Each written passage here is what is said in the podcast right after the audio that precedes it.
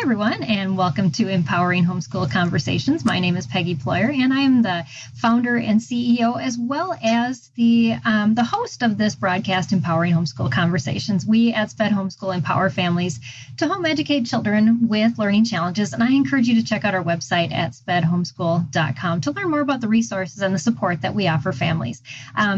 So today we are actually wrapping up a monthly theme. Every month we focus on a different theme, and this month we've been focusing on school choice, but maybe from some different perspectives that you haven't thought about school choice, and really some ways that school choice can affect and enhance how you teach a struggling learner. And I'm excited today to have my guest, Alona Cortez. Welcome, Alona, and thank you for joining us to talk about freedom and flexibility in homeschool scheduling. Thank you, Peggy. It's great to be here. Yeah, I'm excited because a lot of times when we think about school choice and freedom and flexibility, we just think we have the freedom to choose the school. A lot of times we don't think about the freedom to choose what we do when we make that choice as well. And so I was talking with Alona, I think we met maybe like 3 weeks ago, and she started talking about how much the schedule and flexibility within the schedule of homeschooling can really help a struggling learner. And I thought, we've got to talk about this on our show. So I'm super excited to have you here today and to talk about this, because I know it's something you're passionate about. But I would just love for you to start out by telling us a little bit about you and your homeschooling story and what you're working on to help homeschoolers with struggling learners, especially in this area of scheduling and helping parents. All right. So I am a mother of three. My kids are 6, 8, and 10, almost 11, as my oldest will definitely tell you, which is very important.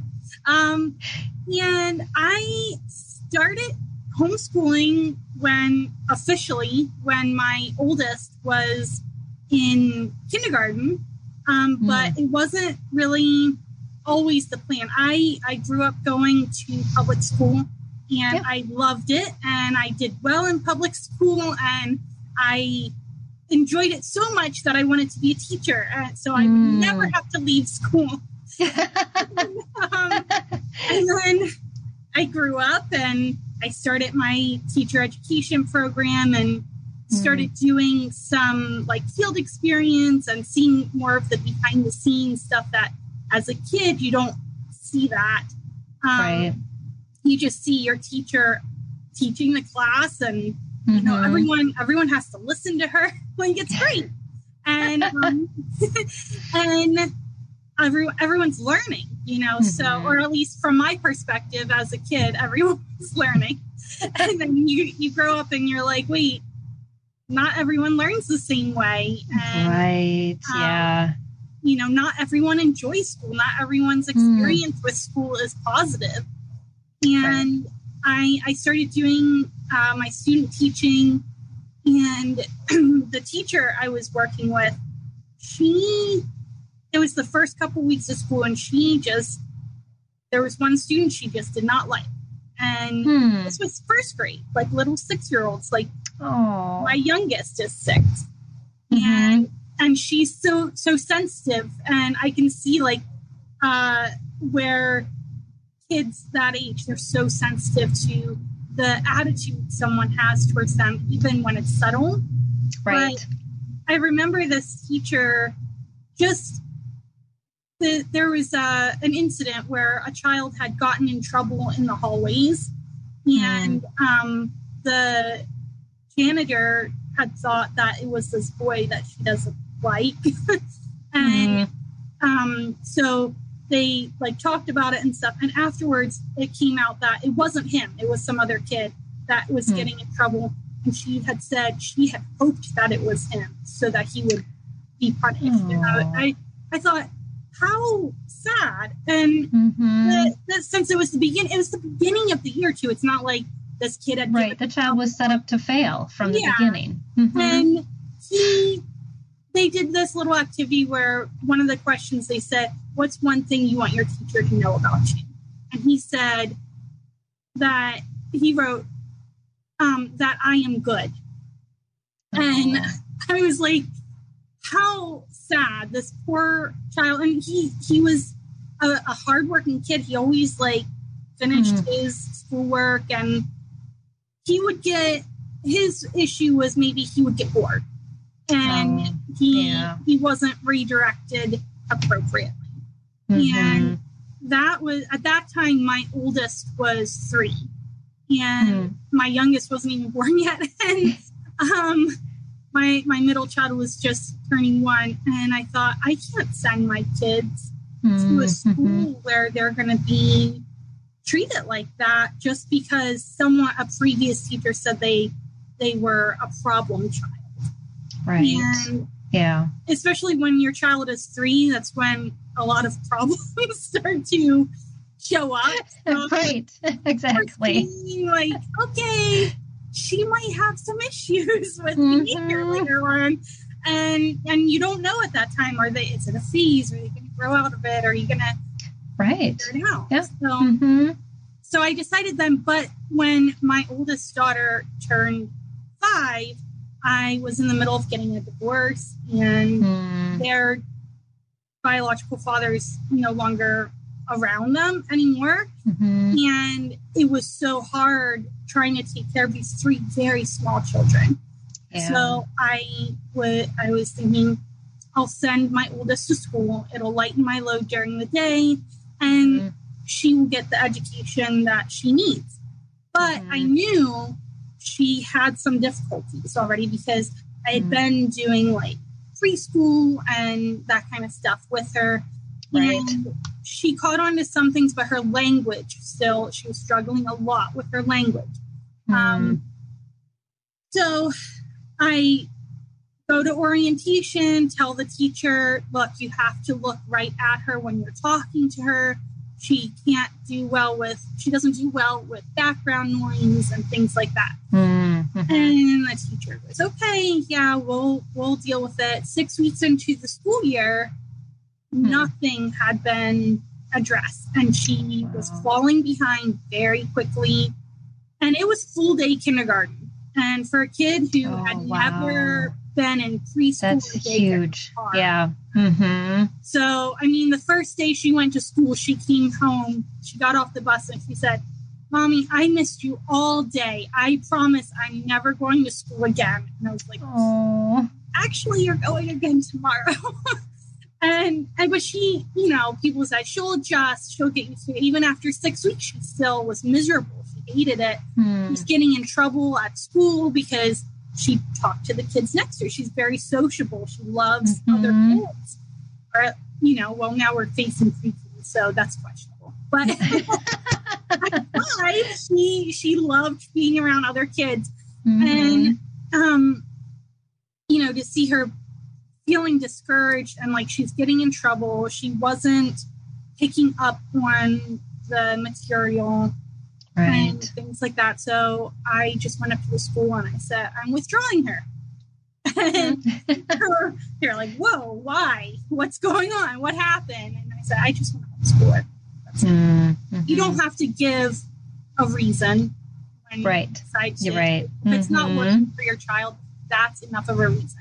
Or even it could be working for your child and you just feel a conviction or you just personally want to do it.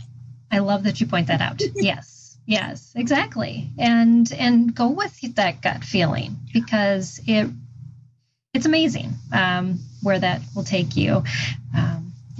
Well, that's an awesome story. Natalie is watching on Facebook and she says, hello, ladies. Hi, Natalie. Thanks for joining us. And if you are joining us on Facebook or YouTube, we're broadcasting live on both of those. We would love to have you part of our conversation. So feel free to put comments in the feed on either place and we'll see them. We'd like to incorporate them in with our with what we're talking about. But I'm going to bring up your slides, Alona, and it's kind of the end of my question. I'd love for you to talk about this Pillars of Peace Primary Partners, which is at the very beginning of your slides, as to what you're working on right now for homeschoolers. Yeah, so I started homeschooling my daughter, and I had always had a very positive view of homeschooled kids and families. Mm-hmm. And I just always had this idea that homeschooled kids always excel at everything. Mm. And that wasn't the case for us. It was a huge struggle. And even with my teaching background, like I had done all the coursework and stuff for, I didn't have my certification yet, but I had a lot of background in education. And right. even in high school, I took electives like childhood development and anything like that. So since I was a kid, that's been my focus. Like, how do people learn? Right. Even I took classes on, sorry, excuse me. That's okay. A little bit of a cough here. I took classes on like dyslexia and so you had a lot of previous interest in a lot of those things, which kind of pointed you in that direction too. I'm going to put up a comment here, and we have another viewer from watching on YouTube. Pug Life says hi from Portland, Maine. Thanks for watching us. I'm coming from Florida this week. Normally I broadcast from Houston, Texas, but as you can see, I'm in my RV right now, broadcasting from Jacksonville Beach. So we're kind of all over the place. But all right. So hopefully your cough is mitigated now, and we'll continue on. So we found ourselves struggling a lot with the homeschooling, and I ended up getting my master's degree in special education because of how much my own children were struggling. And I realized that we weren't the only family dealing with that kind of issue, where actually, on the contrary, a lot of people were pulling their kids out because the school system wasn't working for them and their children's special needs. Yeah. So what would happen from what I would see with other parents, they would pull their kids out, they would try to homeschool them, and they would become very, very frustrated and very discouraged because their kids are struggling. And right. that's a challenge even for professional teachers. Exactly. That is so good to point out, because I think we as parents beat ourselves up way too much about that.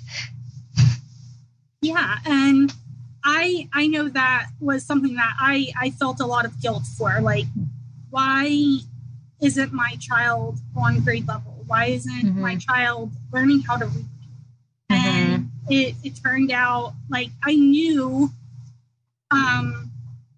she had a variety of issues with dyslexia, auditory processing, visual tracking. And then we also found out that my older two had some retained primitive reflexes. Actually, all their primitive reflexes were retained, which I didn't even know was a thing. I had never heard of it. You'll find a lot of that on our website if you want to find out more about all those things. But yes, I didn't know that when I first started homeschooling 19 years ago. Yeah, it's just not something people really talk about. And it's shocking because of how profoundly it can affect a child, especially when you see things like attention issues. Yeah. Which is something my middle daughter struggles with a lot, with the attention. Because I thought with my middle daughter, she doesn't have the same language difficulties that my oldest has. So I thought teaching her how to read is going to be a breeze. It wasn't. Oh. Maybe it's me. Maybe I'm you know what? That we do that way too often. We just go, well, if it's not the kids, it's got to be me. And oh, what a mistake that is! Because yes, our kids each have different struggles, and sometimes it is us, but it's not all us. Yeah. So we had someone at our church actually say that their son, who's close to my oldest's age, he was struggling with attention, learning, tantrums, just behavioral problems, all kinds of issues. And they had discovered this primitive reflex issue. So I went and got my older two tested, and I came back that they had retained all of them, but the treatment was very expensive. And I was like, there's no way we can afford this. Not only that, but the time. You had to go out there 3 times a week, and the location was an hour away from us. Oh, and wow. That's so much time. Yes. Yeah. And you figure I'm homeschooling my 3 kids who take forever to do their schoolwork. And I'm also working full time. So, I just couldn't see how it would be possible to do that. So I'm very much a do-it-yourself kind of person. Like, if I can't afford it or whatever, I'll just go and learn how to do it myself. I'm glad you're highlighting this side, because this is a lot of where parents come from when they start looking at homeschool schedules, and they look at how inflexible they are, because they're looking at all these options of, well, I have to go to this therapy and I have to do this there. And they find themselves running around all the time and thinking, this isn't flexible at all, or I'm trying to make it as flexible as I can, but, you know, I have to fit in all these things. And I'm so glad that we're going to kind of move beyond this. But it's great for you to point out where you started at too, because there is an ability to change this. So, you know, with working full time and everything, like, you can't. It's not your traditional school day.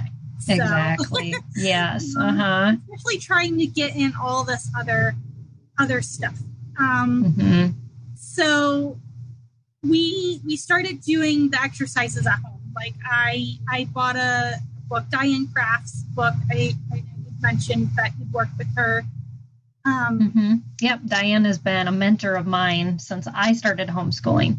So, yes, she is an amazing woman. So we looked into the book.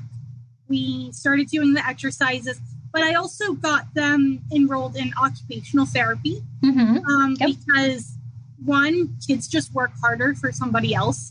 They do, yes, and that's good to point out. That's a struggle as a homeschooling parent. You'll see, like, your kids will go to co-op and suddenly they can read when they're there, and they can't right. They're like, "What's happening?"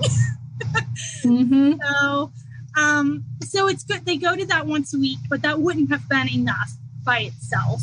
So we do the exercises at home, and even after like months, the therapists are like, wow, they're making really great progress, you know? So it's nice also to have that third party to say, hey, they are making progress.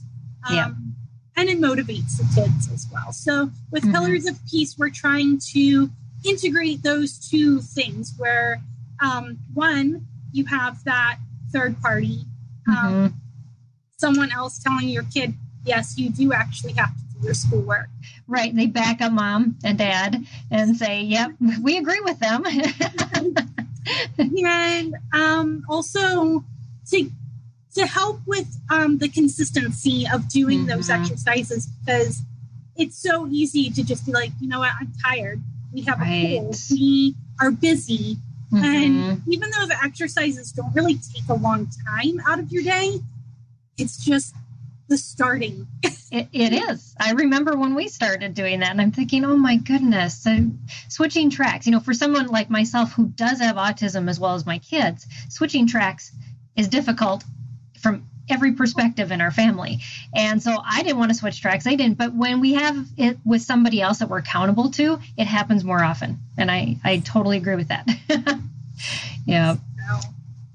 So I'm excited about, you know, this program that you're pulling together, because and as I was telling Alona when she introduced it to me, I'm like, this is filling a need that we have had for a long time in our community.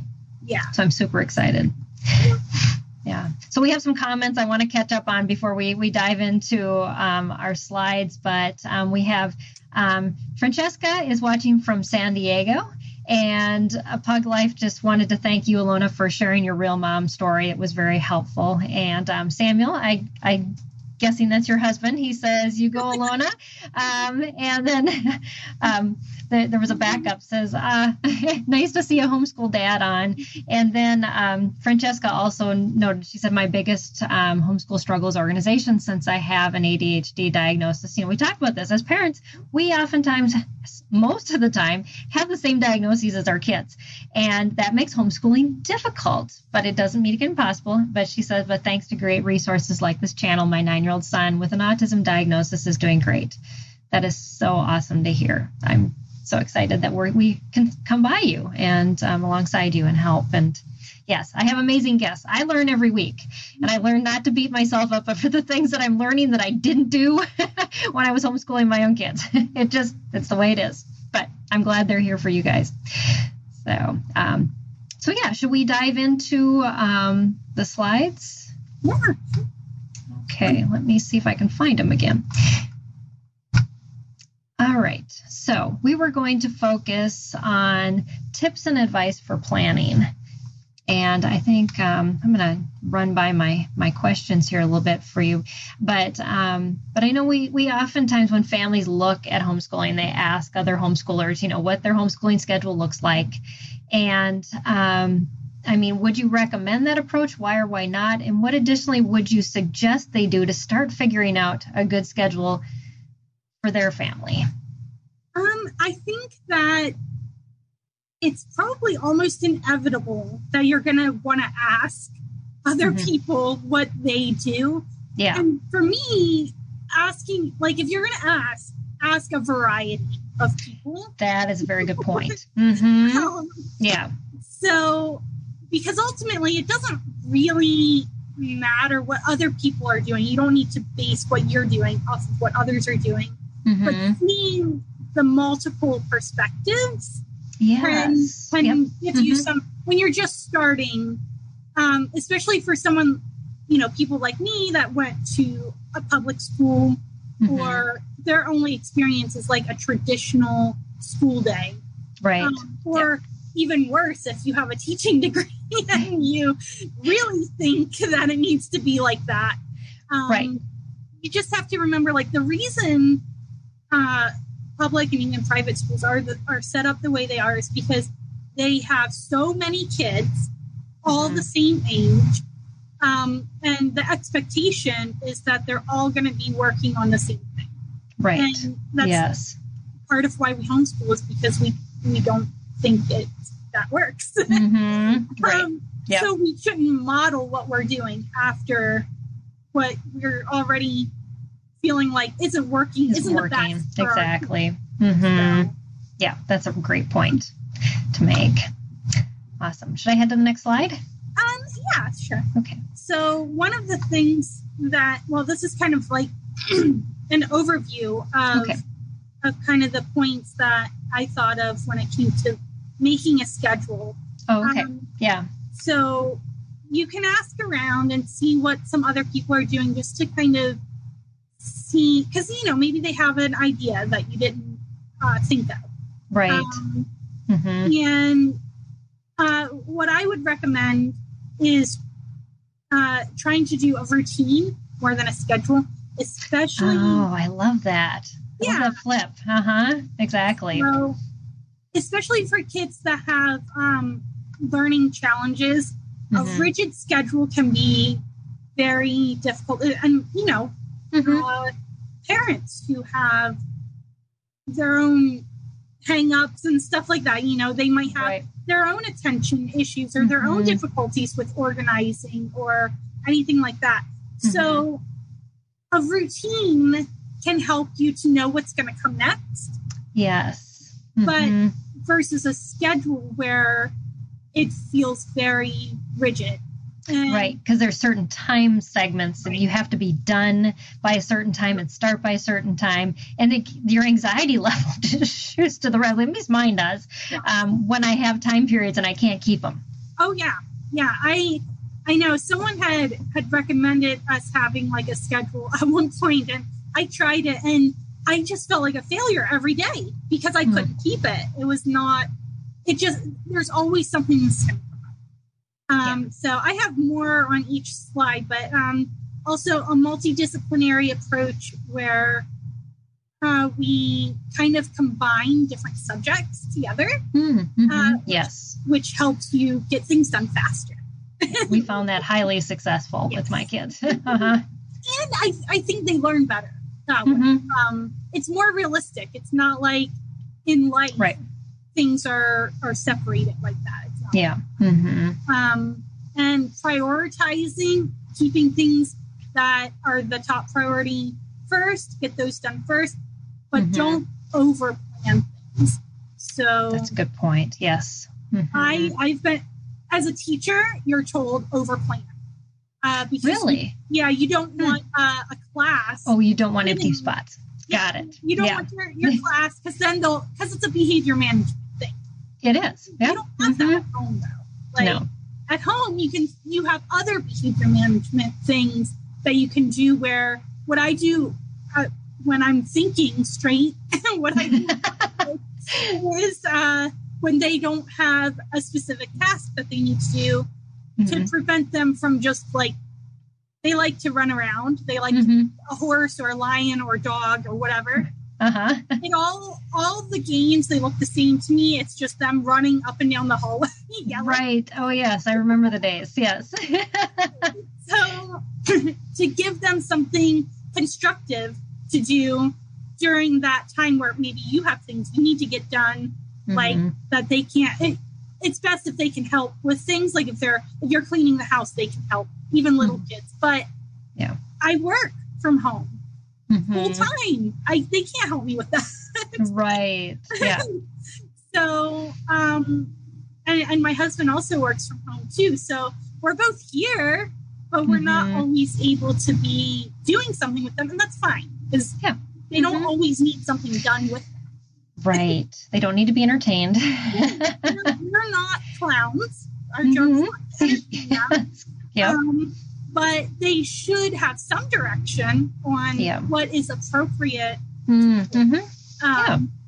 So we have different things that we kind of default to. They're allowed to color. They're allowed to read, or if they can't read yet, they can look at books. They still enjoy looking at pictures.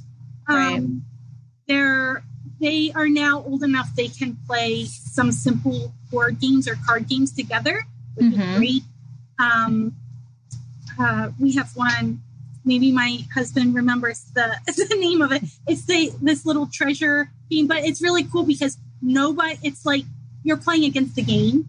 So they're not competing against each other. So no hurt feelings. Right. You're less likely to have a battle ensued when you can't mitigate that. Right. So that they've been loving that game, or even the cat found her.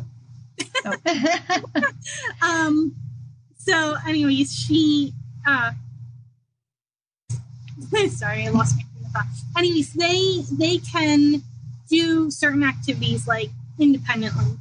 And you don't have necessarily that flexibility in a classroom. So that's why you overplan for a classroom, or make it a co-op class or something like that. At home, you underplan, because if you are finished early, then great. You probably won't finish early. Especially if you have a struggling learner, you don't want to rush them. I know my... So true. Yes, I love daughter, you point out. My middle daughter just clams up, and she cannot function. They're rushing her. My youngest, we were in a co-op class. It's a Play-Doh art class. They had to build a garden with their Play-Doh. There was a time limit because it's a co-op class. My youngest daughter, she was just like, I can't. Like, she's like, I don't know how. I'm like, what do you mean you don't know how to play with Play-Doh all of a sudden? Because there was a time limit on it, and she just it wasn't fun to her anymore. So I'll just not mention the time. But because you can have it in your mind, but not and then also taking breaks is a huge thing, because it's so tempting, especially because things probably took longer when you wanted them to. Oh yeah, exactly.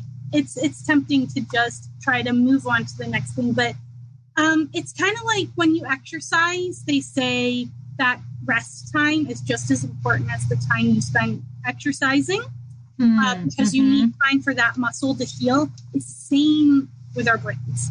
So yeah, I can see that.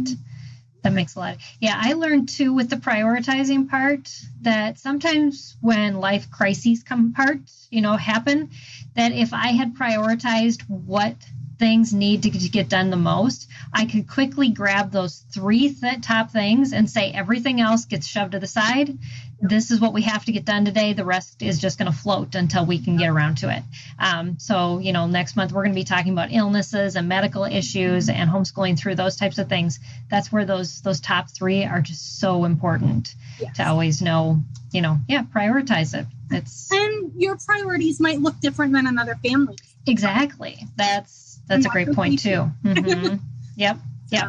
So don't always say, don't always ask your neighbor, what are your three top priorities? Because as a parent, I know what three things are most important in my house to be taught. Yeah. And it's gonna be different from house to house. And even as they get older. That might be. Exactly. So. Yes. Yep. True. Anyway. All right. Well, let's move on to the next slide, I guess. Okay. We're going to go more in depth with routine and schedule. Awesome. Okay. So one thing you can do is consider planning in chunks or blocks rather than subjects. So you can say, for me, I know how my work day looks, and there are certain times of the day where I have meetings or I have lessons I have to teach for work. So I'll say there's a chunk of time before I have to start working. And then I have a little chunk of time, like where maybe my lunch break or something is. And then I have a chunk of time after. And on each day, that could be different because, there's one day a week, sometimes two, they have their therapy. There's Fridays, they have co-op.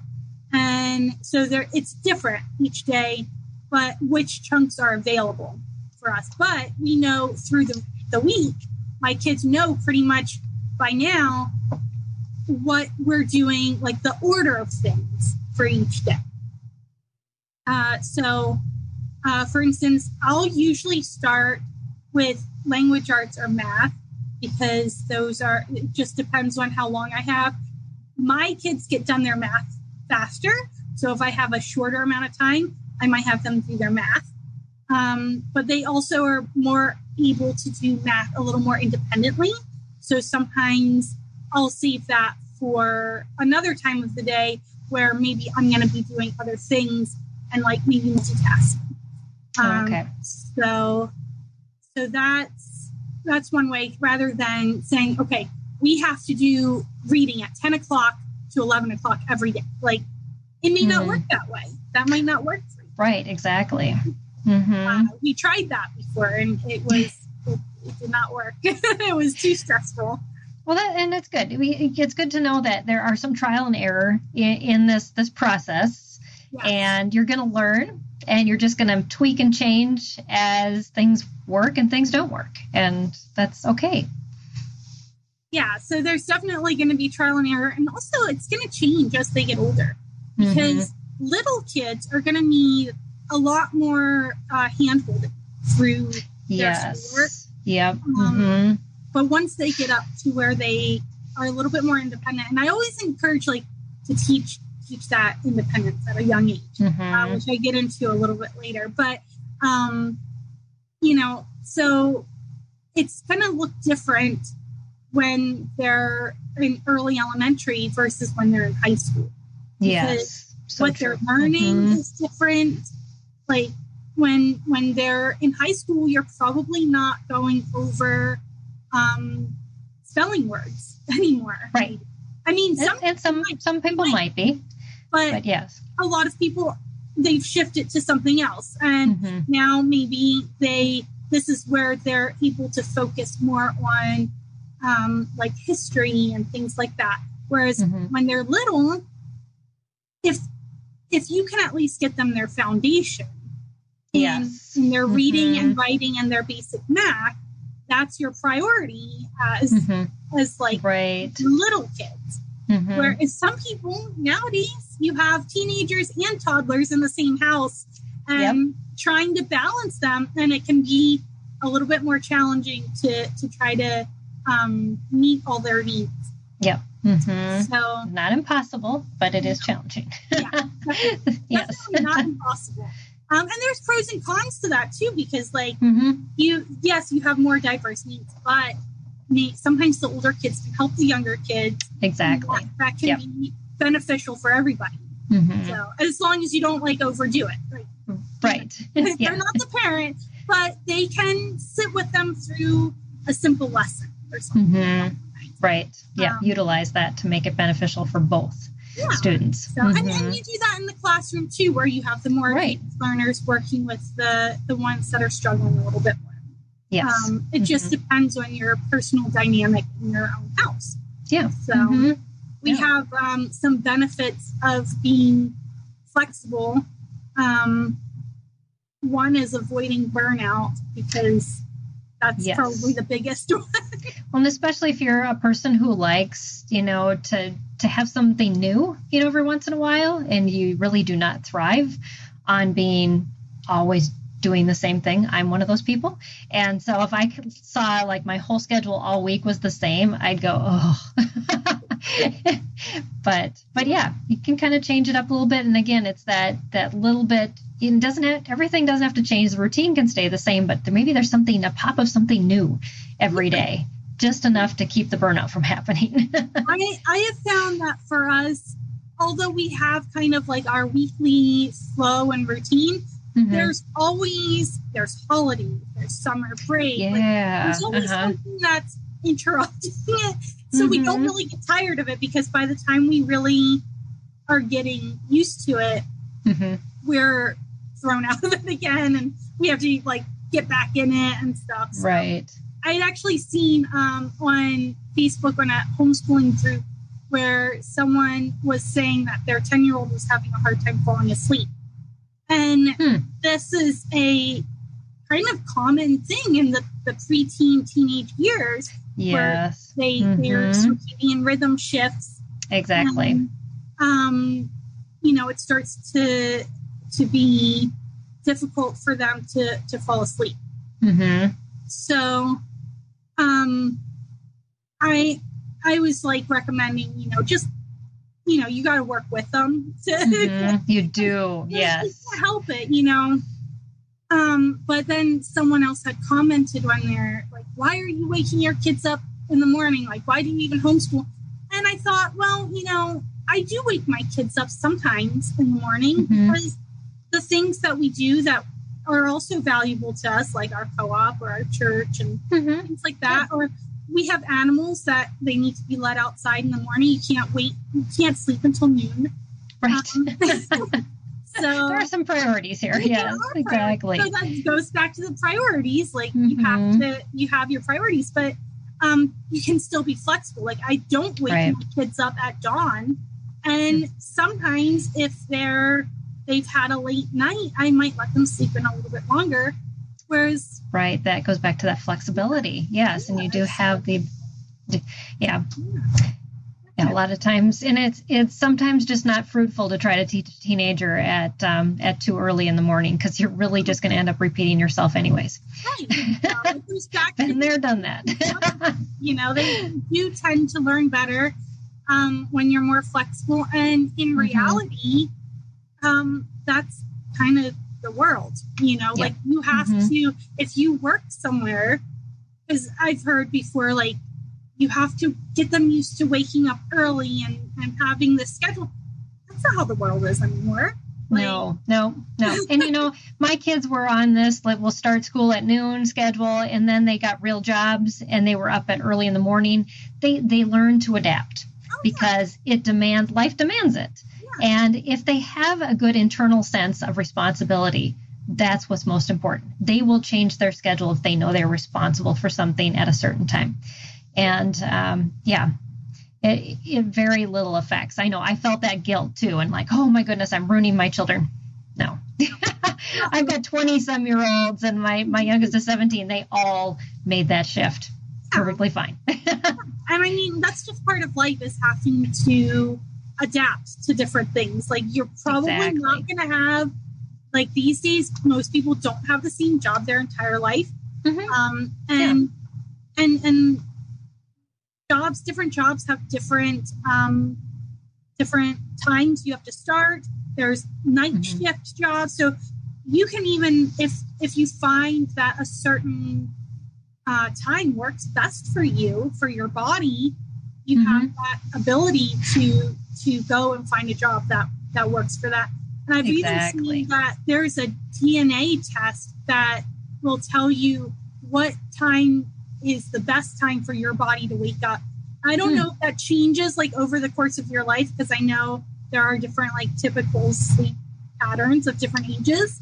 Right. And I thought that was really interesting, because it's interesting. Biologically, mm-hmm. like we can't necessarily be a morning person. So if you're feeling it and you're like, man, getting up at 6 or 7 or even 8 in the morning is just like constantly difficult. Mm-hmm. It's okay to move it down an hour or whatever. Try something different.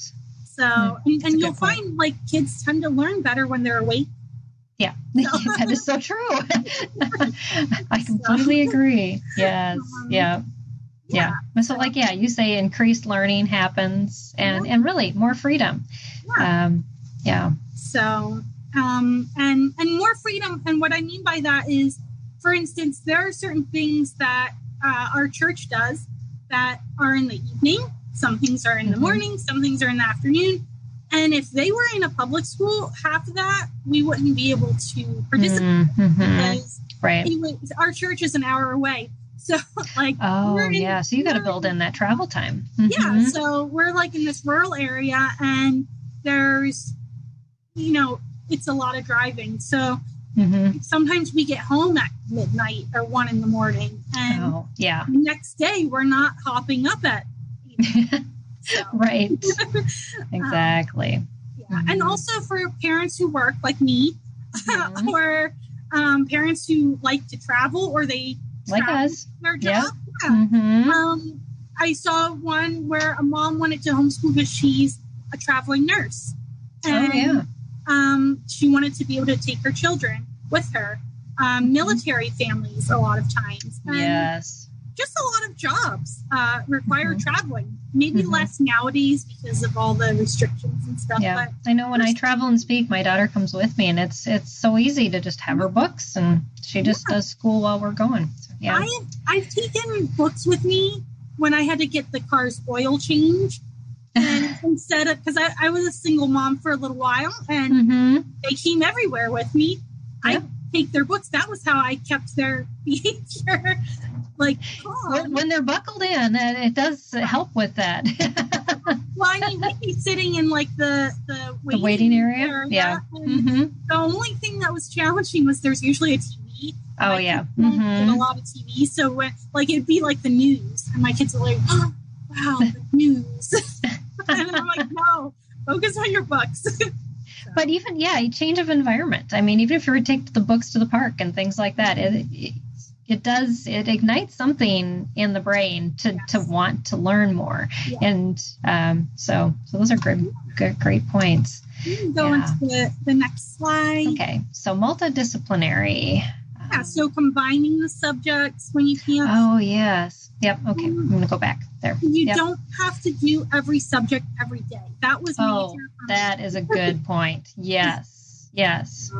We used to do unit studies, and maybe half the year we would do history. The other half we would do science. And with kids on the spectrum that don't, shift topics too quickly, it was really good for us, because it helped us to focus on one subject instead of to have one extra or two extra things in the day that we didn't have to shift, because shifting takes so much energy. I have said we have like transition resistance. Like, yes. Mm-hmm.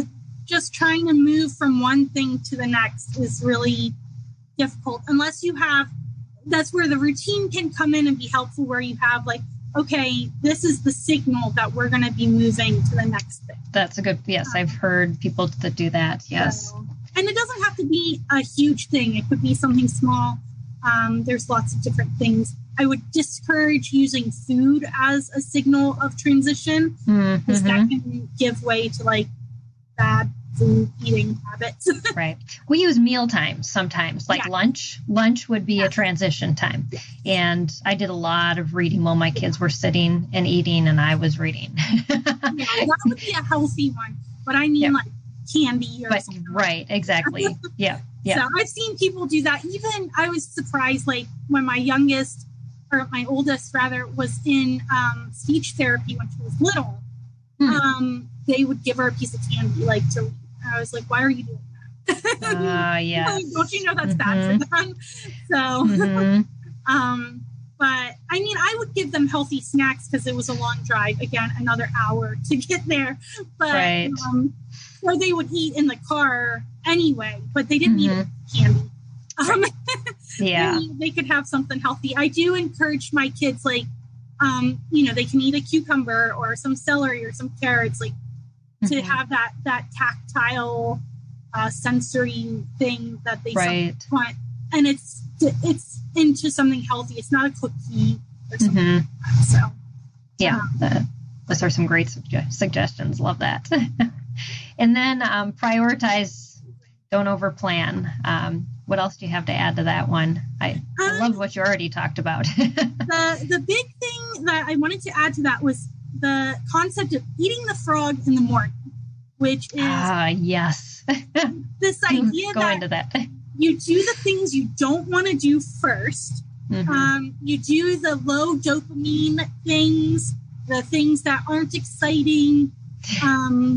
My kids, I actually don't let them eat breakfast until they've taken care of the animals. Doesn't take them very long. We used to do that too when we lived on a farm. Yeah, because why should you be eating when the animals didn't get to eat yet and they have to wait for you? And also I have found very consistently once they eat breakfast, they do not want to move. They don't want to do it, which is natural because your body's digesting. So right, exactly. It's using that energy. Yeah. So and that's fine and that's normal. But you just have to make sure you're putting things in that order, the proper order of things. So it's also good to just have like the fun things. Do the fun things last because once you've done something fun, you don't want to do something hard or something boring after that. Yes. So that goes for screen time. That's a big one. My kids don't get, like, some days they don't get any screen time at all. And that's okay too. Yeah, because that's a very, very high dopamine activity.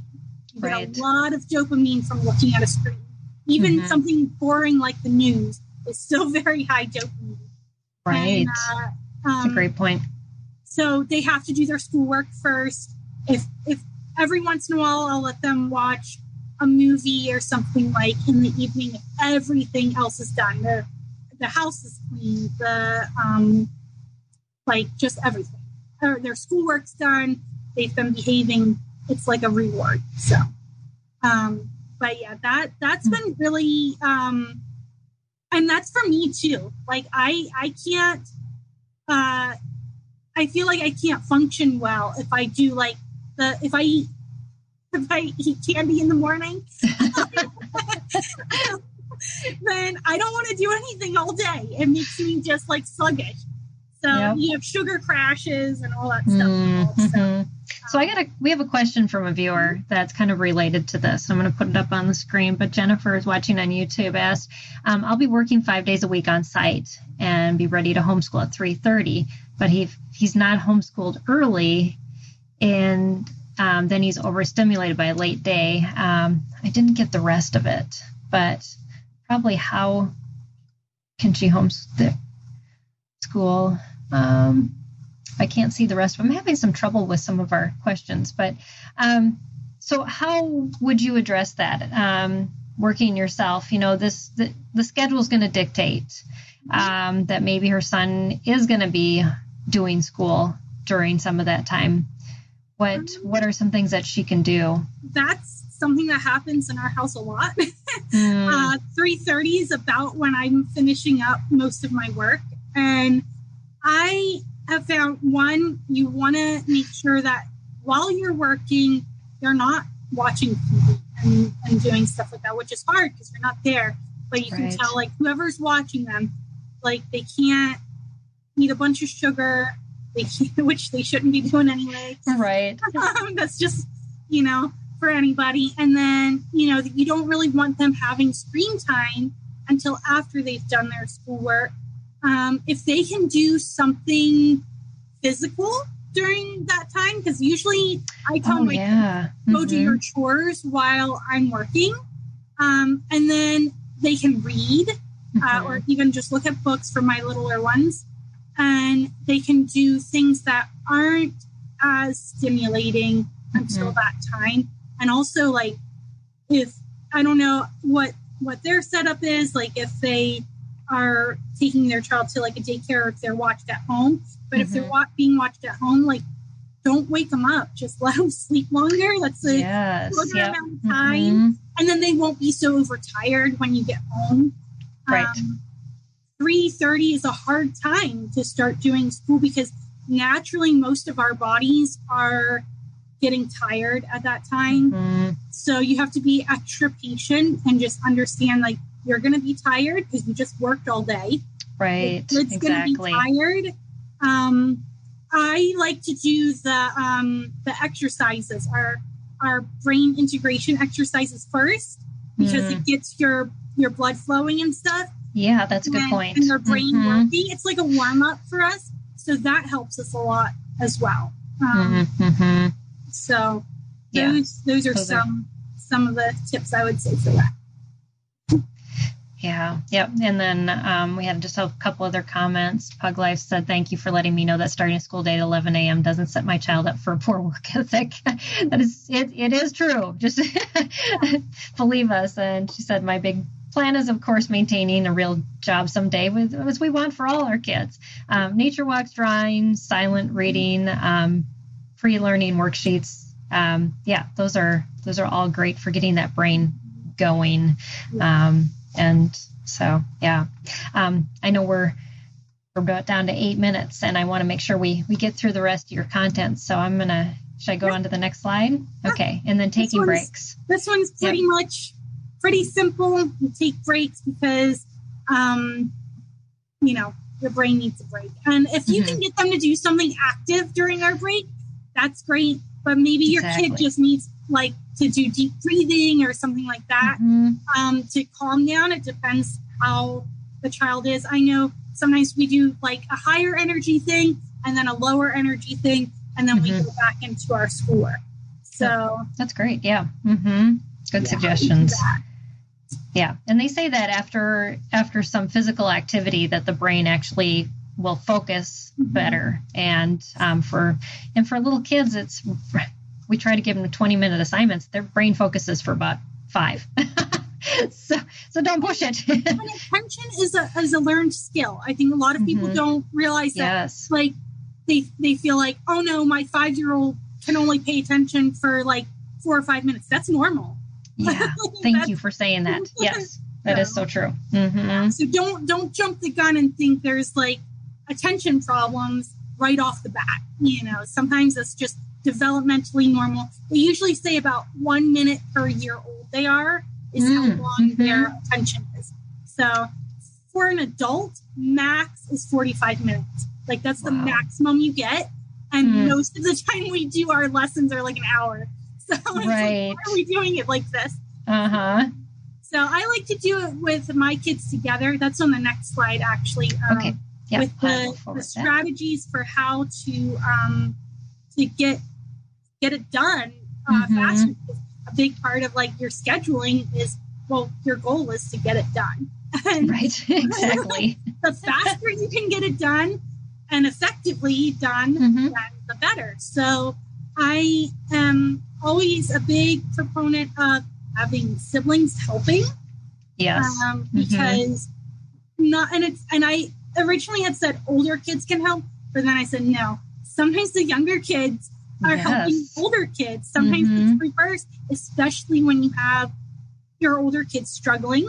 And sometimes even your older struggling kids can still help younger kids. So it's just, it could be, you don't even know how it's going to play out until it's happening. Right. Well, and as you study your kids, you know their strengths and you know one's strengths and one's weakness and how you compare them up to help each other. And it's good for them to understand that, you know, yeah, we all struggle and we all have strengths and this is how we can work together better. Yeah. So, and sometimes siblings clash and it doesn't work.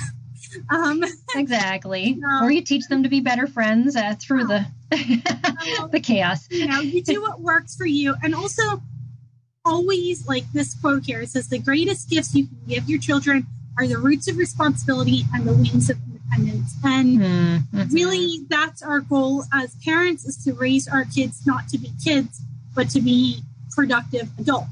Exactly.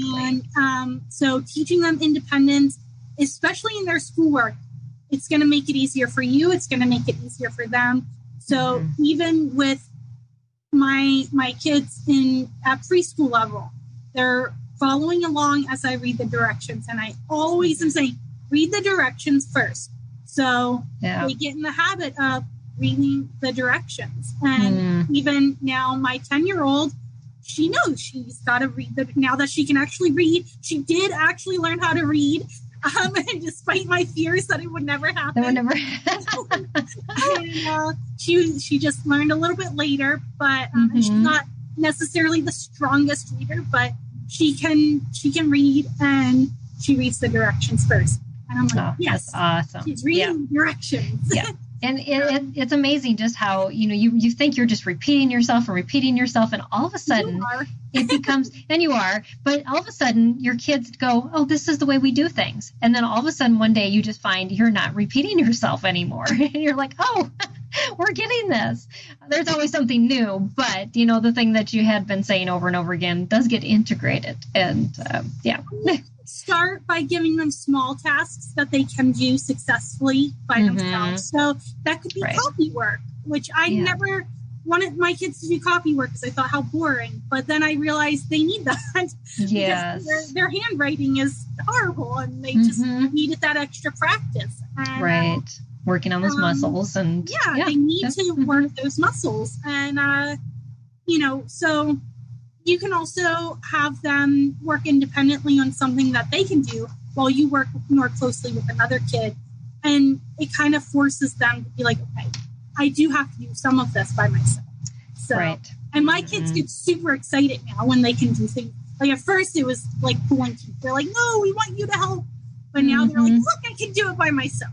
Oh, yes. And that's a sense of accomplishment. We want them to feel that and know they can do that. Definitely. Awesome. All right. And then you got a few quotes here. About being flexible. Blessed are the flexible, for they will not be bent out of shape, which is that's great. I love that.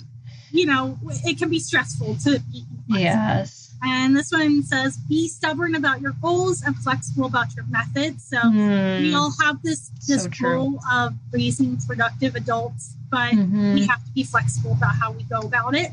Yeah. And if plan A didn't work, the alphabet has 25 more mistakes. There's always, it's tempting to just and be frustrated and say there's no other way to do this. There's infinite ways to exactly. So yes, so true. I love that. And then people can connect with you at it's Pillars of Peace PrimaryPartners.com. So we are a homeschool hybrid. We do everything online. We do the brain integration therapy exercises and also use some specific strategies to help the struggling learners and just help the kids feel more accountable to listen to their parents. Yeah. Yeah. Well, and it's great to just, as a parent, especially, you know, if you feel like you need that extra support, don't feel down on yourself. It's okay. There are resources out there. That's why we exist, to help you find them. And we're excited about Alona's new endeavor, because this is something we haven't seen before, and I know it's something that a lot of families could use. You know, this virtual hybrid approach to just helping you with that flexibility, yet the routine that you need, and some help alongside with just helping to teach your kids. So that's exciting. So definitely check out her website at Pillars of Peace Primary Partners. And Alona, thank you so much for all you've had to share. This has been such a fun hour. We've had lots of comments and along the way, and I'm thinking I missed some because I can't even scroll down on my feed right now and to see if I missed anything. I super apologize if I did not respond to your to anything that you commented on, and so hopefully we'll be able to work that out. But like I said, I'm traveling too. That might be part of the issue. But anyways, we will hope that we've encouraged you and helped you to see that how many just different things that you have the ability to do with your schedule. So thank you so much, Alona, for taking time out of your busy schedule. I know it's a lot, working and teaching your own kids. You know, you're running your own business, and but thank you for being encouragement to our community today, and just for the work that you're doing. I appreciate it so much. I'm telling you. Yeah, definitely. I want to appreciate it, and I just want all of you to check out her website too, and see if that might be a good fit for your family if you're kind of thinking about what might be coming up in the next year. And Pug's Life said, so thank you. I'm seeing that comment. So, but yeah, so this is our last broadcast this month, where we're focusing on school choice. Next month, we're going to be focusing on medical issues, and we're going to dive into a plethora of medical issues all at the same time. My guest that'll be on next week is Terry McKee, and she not only has kids with medical issues, but a husband with medical issues, and herself as well, and just how she navigates homeschooling. We're just going to be sharing some stories, some personal insight on how to do that. And I know we deal with illnesses sometimes, maybe more long-term chronic, and with all the things going on in our world, we deal with a lot of illnesses that are short-term too. So definitely want to join us, and we'll be on at the same time next week. Samuel gave you a thumbs up, Alona. So, but yeah, so join us next week, same time, same place. We'll be here on Facebook and YouTube as well, and we hope to see you then. So thanks everybody, and check out our website again at spedhomeschool.com, and that's where and also Alona's website as well. And we'll see you next week right here on Empowering Homeschool Conversations. Bye, everybody.